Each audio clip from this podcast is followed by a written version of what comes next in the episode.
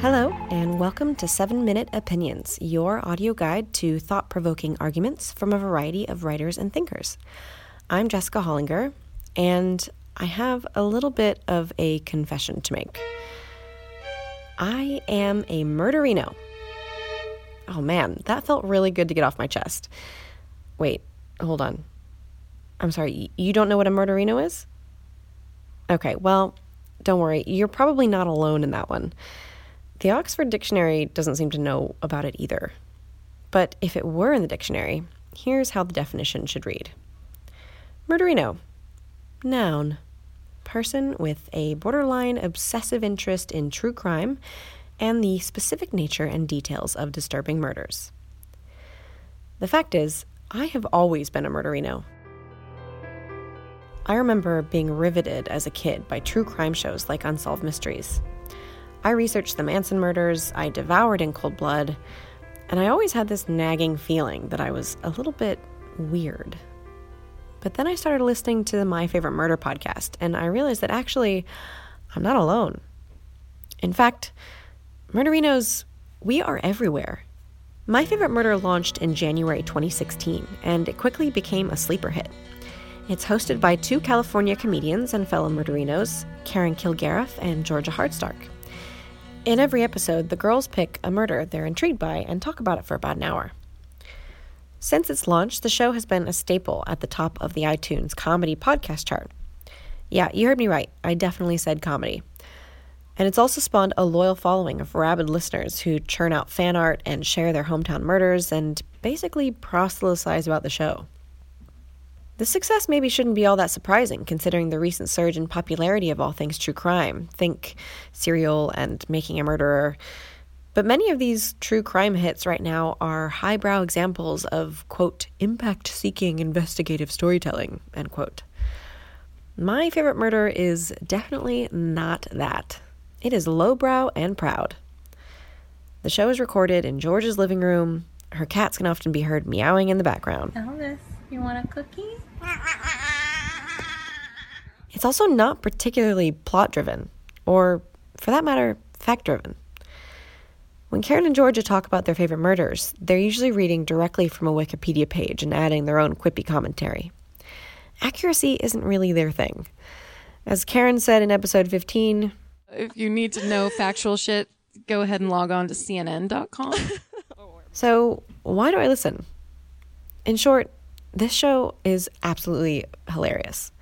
Here's a quick example of the kind of humor that My Favorite Murder serves up. Hi, welcome to My Favorite Murder, the Hometown Mini Edition. In one episode, the girls hear the story of a woman who found out about a murderer that had been lurking in the woods near her house. The solution, as suggested by Georgia? Chop down all the woods. Am I wrong? Yes. That kind of playful humor carries through to the show's catchphrase, which is repeated at the end of every episode as a kind of murderino mantra. Stay sexy. Stay sexy. Stay sexy Don't get murdered. and don't get murdered. My favorite murder regularly has me in stitches, laughing so hard that I am crying. Which is weird, right? It's a show about murder. Real lives that have been lost at the hands of deranged psychopaths. Murder is awful and scary. But here's the thing it's also really common. We all know people are killing other people all the time, and that we too could be murdered at any moment. But we have to carry on living our lives without being paralyzed by fear. We do this by talking about murder with family and friends, maybe over dinner or drinks or online forums. Maybe we're casual about it, or maybe we are verging on obsessive. But we don't always care about the facts of the story or things like who was where at what specific time. Instead, we want to indulge in the horror of these murders and become engrossed in the awful details, shake our heads in disbelief, and, well, ultimately, we're looking for parallels in our own lives.